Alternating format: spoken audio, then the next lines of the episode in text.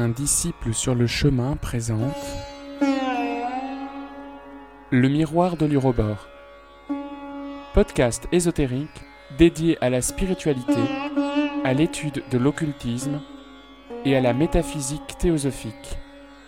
miroir.urobor.net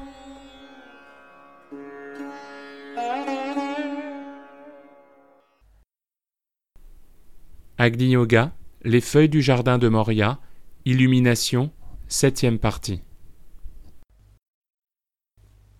Avance en spirale. Le principe de la spirale se trouve en toute chose.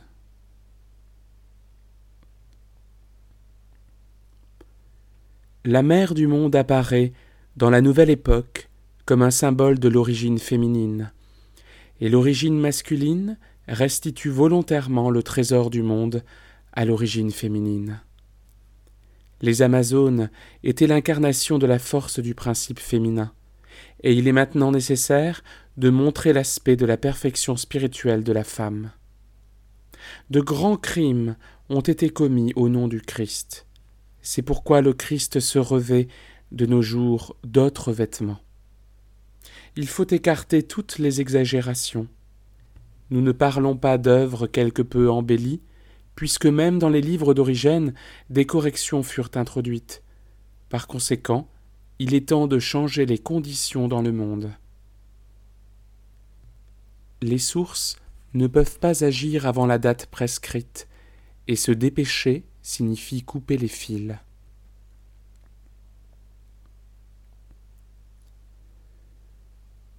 Nous ne pouvons pas connaître les limites des possibilités de conquête de l'esprit. La semence de l'esprit ne se répand pas facilement, mais son effort peut être jugé d'après l'aura. Il y a des pensées dirigées vers l'intérieur et absorbées par la potentialité de l'esprit. Il y a des pensées qui ne sont pas manifestées sur le plan terrestre.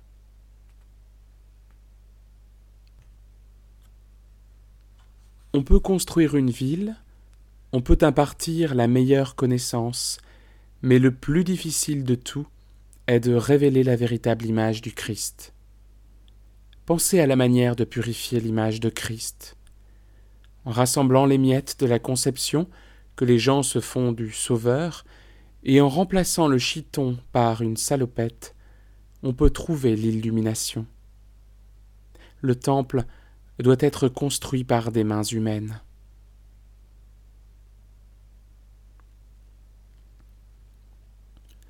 L'étoile d'Allahabad montrait le chemin, et ainsi nous visitâmes Sarnath et Gaïa.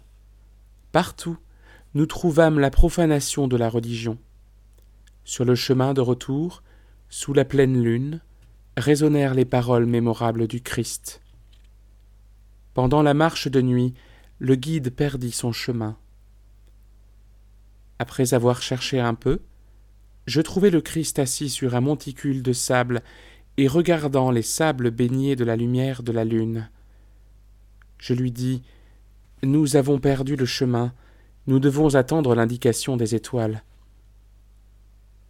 Rosul aime. Que signifie un chemin pour nous alors que le monde entier nous attend?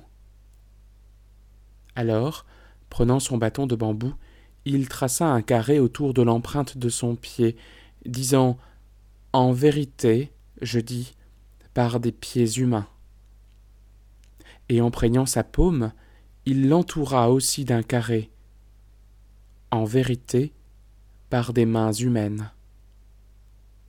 Entre les carrés, il dessina le semblant d'un pilier surmonté d'un arc.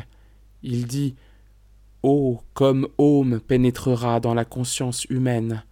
Ici, j'ai dessiné un pistil et au-dessus de lui un arc, et j'ai posé la fondation en quatre directions. Lorsque par des pieds humains et par des mains humaines, le temple sera construit, dans lequel fleurira le pistil posé par moi, alors que les constructeurs passent par mon chemin. Pourquoi attendrions-nous le chemin alors qu'il est devant nous?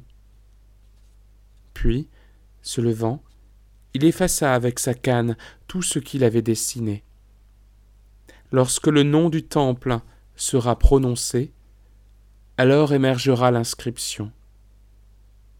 En mémoire de ma constellation, le carré et neuf étoiles brilleront au-dessus du temple. Les signes du pied et de la main seront inscrits au-dessus de la pierre angulaire. C'est ainsi qu'il parla lui-même au soir de la nouvelle lune. Et la chaleur du désert était grande. L'étoile du matin est le signe de la grande époque qui jaillira comme le premier rayon de l'enseignement du Christ. Car qui, sinon le Christ, lui qui est tant avili par le monde, peut exalter la mère du monde? Donnez-nous l'arche du dôme dans lequel entrer.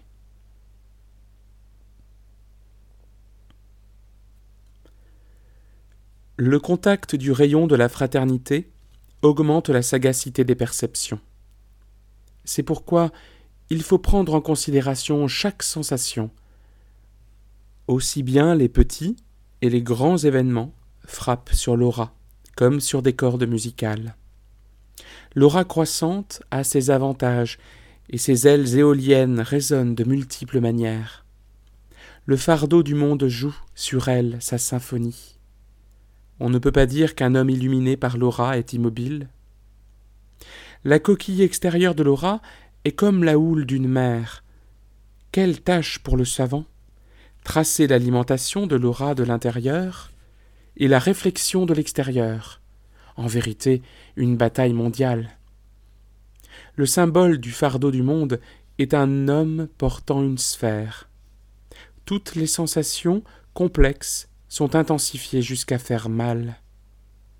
Une impression peut être reçue comme si on se trouvait entre l'enclume et le marteau. Par conséquent, il est très positif d'acquérir une aura arc-en-ciel, car celle-ci porte en elle-même les moyens d'assimilation de tout ce qui existe. Même les meilleures auras monochromatiques doivent apaiser les conflagrations par elles-mêmes, puisant dans leur propre océan. Alors qu'une aura arc-en-ciel les repousse facilement et reçoit les rayons. Par conséquent, l'accomplissement spirituel est une action des plus pratiques.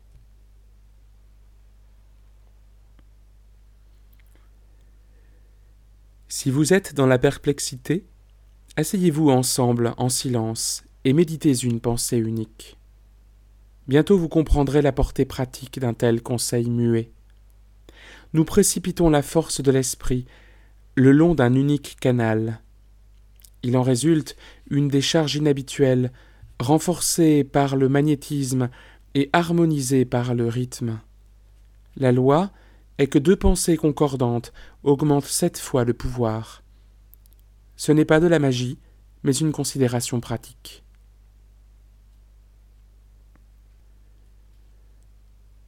Sachez rencontrer les vagues de la vie en beauté. Ce n'est pas recevoir de douces pâtisseries, mais forger une épée ce ne sont pas des doigts collants de sucre, mais la forte main d'un guerrier de l'esprit. Rencontrer l'ennemi sans le prendre pour tel et atteindre les portes sans regarder en arrière est notre chemin. Nous connaissons l'allure des conquérants destinés. Surtout, ne bondissez pas le long du chemin. La chose la plus importante est que nous nous réjouissions de la fermeté de votre pas il est plus approprié que le rayon illumine ceux qui marchent plutôt qu'ils ne bondissent après ceux qui sautent. Les gens ont été capables de faire beaucoup, mais ils ont rarement su comment finir en beauté. Au point du jour, quand vient le soir, dans l'avance et la retraite, en volant ou en plongeant, pensez à nous, ceux qui veillent. Ce qui est très beau, sera aussi ce qui a de la valeur. Doit-on ouvrir les pages de l'histoire pour montrer des géants ayant de la peine à enjamber un fleuve? La facilité était alors obscurcie par la laideur et l'esprit défaillé, perdant l'appréciation de la beauté. Mais pour le mathématicien, la manifestation de problèmes compliqués ne signifie que joie, et reste le pouvoir du silence duquel on a déjà parlé.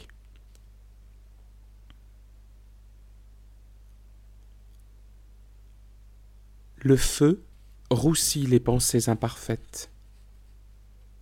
Autrement, comment remplir le berceau des accomplissements authentiques? Filtrer la pensée à travers le rayon est très important. Chacun exprime l'essence de son aura, mais des pensées isolées peuvent être de valeurs différentes selon leur consistance spirituelle. Alors, la substance d'une pensée peut être testée par un rayon spécial. La présence de spiritualité intérieure illumine la pensée par la couleur de l'aura, mais si cette pensée est vile, elle brûle sous le rayon. Le résultat est ainsi non seulement un test de la pensée, mais également une désinfection de l'espace. On peut imaginer comment un rayon pénètre l'espace et trouve de merveilleux trésors, ainsi que de petits feux rouges et oranges qui sont comme des empoisonneurs criminels. Pourquoi alors ne pas purifier les couches au-dessus de la terre, lorsque même pour l'œil elles sont d'une couleur orange fumée? La meilleure chose est de détruire les germes des pensées viles, plus contagieuses que toutes les maladies. Il faudrait faire attention moins aux mots prononcés qu'aux pensées. Pendant un seul mot, dix pensées naissent.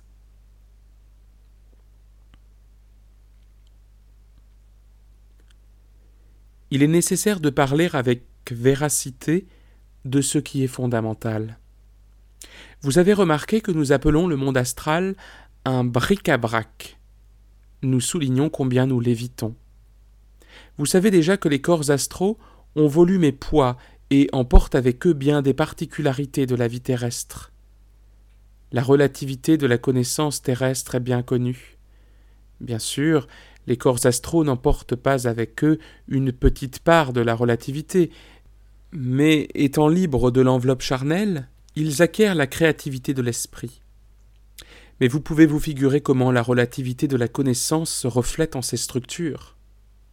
Parallèlement à un Olympe imaginé, on peut rencontrer une fabrique monstrueuse, irréalisée durant la vie terrestre.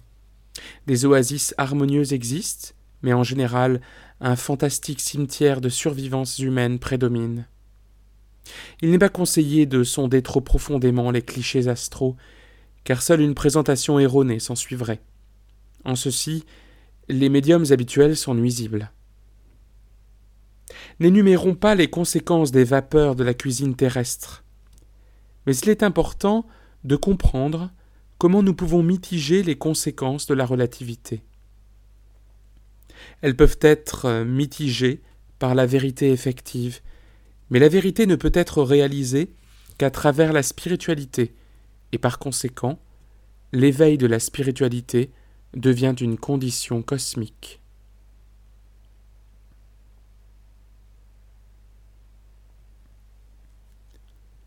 La joie est une sagesse spéciale, comme le dit le Christ. Rien ne rassemble aussi bien l'essence du prana que les plantes. Même le pranayama peut être remplacé par une association avec des plantes. Et il faudrait que soit comprise l'assiduité avec laquelle l'œil doit sonder la structure des plantes. Les pores des plantes s'élargissent, non seulement par l'apparition de nouvelles feuilles et de fleurs, mais aussi par l'enlèvement des parties mortes.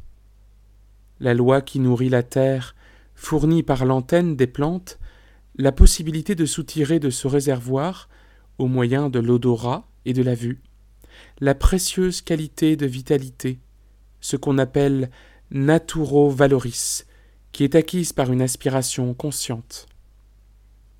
Si précieuses que soient les plantes vivantes qui n'ont pas perdu leur vitalité, des préparations de plantes séchées au soleil peuvent aussi être utiles. Mais il faudrait éviter l'état de décomposition, car la décomposition est la même en toutes choses et attire toujours les esprits les plus imparfaits. Par conséquent, il faudrait surveiller les fleurs coupées. L'odeur de la décomposition doit être perçue, car ce n'est pas l'apparence extérieure, mais l'odeur qui manifeste le symptôme. Lorsque ce n'est pas la saison des fleurs, il est utile d'avoir des petits pins. Ils accumulent la vitalité comme une dynamo, et ils sont plus efficaces que la juste respiration.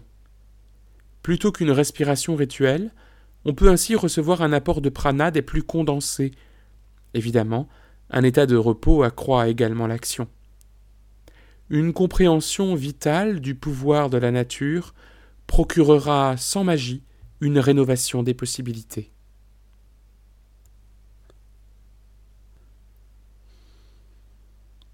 Il est impossible de séparer les conditions de la Terre des conditions environnantes, car le monde mental n'a pas de frontières étroites. Il faut une fois de plus parler contre le monde astral, car il sera désirable dans le futur de raccourcir considérablement cette étape. Maintenant, elle est inévitable, mais avec le développement de l'esprit, la manifestation du corps mental devient plus accessible. Le Devachan est un endroit d'agréable réalisation. Mais il est en même temps dangereux, car un esprit faible répugne à partir d'un endroit si agréable. Cet endroit ne se quitte qu'à contre-cœur pour revenir à un travail supplémentaire. Et lorsque le temps est venu de quitter ce Valhalla, lorsque le corps mental nous force à l'accomplissement, le corps astral trouve l'endroit des plus confortables. C'est précisément l'esprit qui ne permet pas l'arrêt, car l'esprit, en son soi le plus intime, se souvient de mondes merveilleux. Au-delà de tous les souvenirs réside la conscience ferme, inexprimable, d'une possibilité de retour vers la lumière, d'où émana l'étincelle. Comment un esprit sensible peut-il éviter le choc de l'angoisse du monde? Il n'y a jamais eu de cas où un homme fut capable de se détacher en esprit du plan terrestre sans une contraction de ses centres nerveux, exactement comme celle de l'aviateur audacieux qui ressent un singulier frémissement dans son cœur en se détachant de la terre. Le but et la signification de l'existence est d'aspirer vers le haut, au-delà des limites du connu, et de s'entraider. Si sans aucune aide mécanique nous nous rappelons la sensation de se tenir debout sur un roc devant un phénomène de la nature, le cœur ne se contracte-t-il pas de ravissement? Après cette scène, la sensation d'embrasser l'illimité sera réalisée. Certaines personnes s'accommodent facilement du scandale et du luxe du plan astral, mais vous ne serez pas attiré par lui. Seules les demeures de la connaissance traceront le sentier.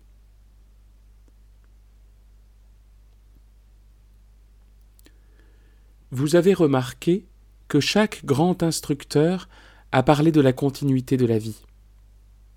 On peut aussi remarquer que c'est justement cette indication qui est retranchée de chaque enseignement, car le matérialisme doit se défendre lui-même. Sur la Terre, cette condition a une importance spéciale. Il faut qu'on sache que la matière terrestre est très dense. Sur les planètes de niveau inférieur à la Terre, la matière est très grossière.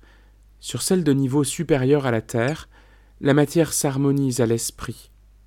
Ainsi, la Terre figure en tant que point tournant. Il y a des imperfections sur les planètes supérieures, mais il n'y a pas la résistance de la matière il est plus facile de chercher là sans perdre ses forces dans une lutte inutile. Là, la matière devient inséparable de l'esprit, sans aucune opposition entre eux. Nul ne nie la valeur de la matière, mais il est inconcevable que sur une locomotive, les roues et la chaudière se querellent. Il semble que mieux la chaudière travaille, mieux cela est pour les roues. Mais celui qui s'occupe des roues pourrait penser qu'elles sont la partie la plus importante de l'organisme, et inviter chacun à venir faire un tour sur les roues, ignorant que sans le pouvoir de la vapeur, les roues ne peuvent que rouler vers le bas de la pente. Fondamentalement, la structure de la matière et de l'esprit ne contient aucun conflit. Pourquoi arrêter le mouvement vers l'infini merveilleux? Et pourquoi entasser des barrages illusoires près de la terre?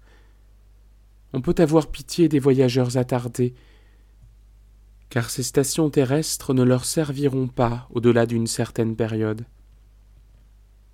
Pourquoi une centaine d'incarnations est-elle nécessaire alors que dix suffiraient pour passer le seuil? Combien vif est le souvenir de la mort odieuse, soufferte par le dernier grand instructeur, pour quelque chose qui aurait dû être su par l'humanité depuis longtemps, semble-t-il?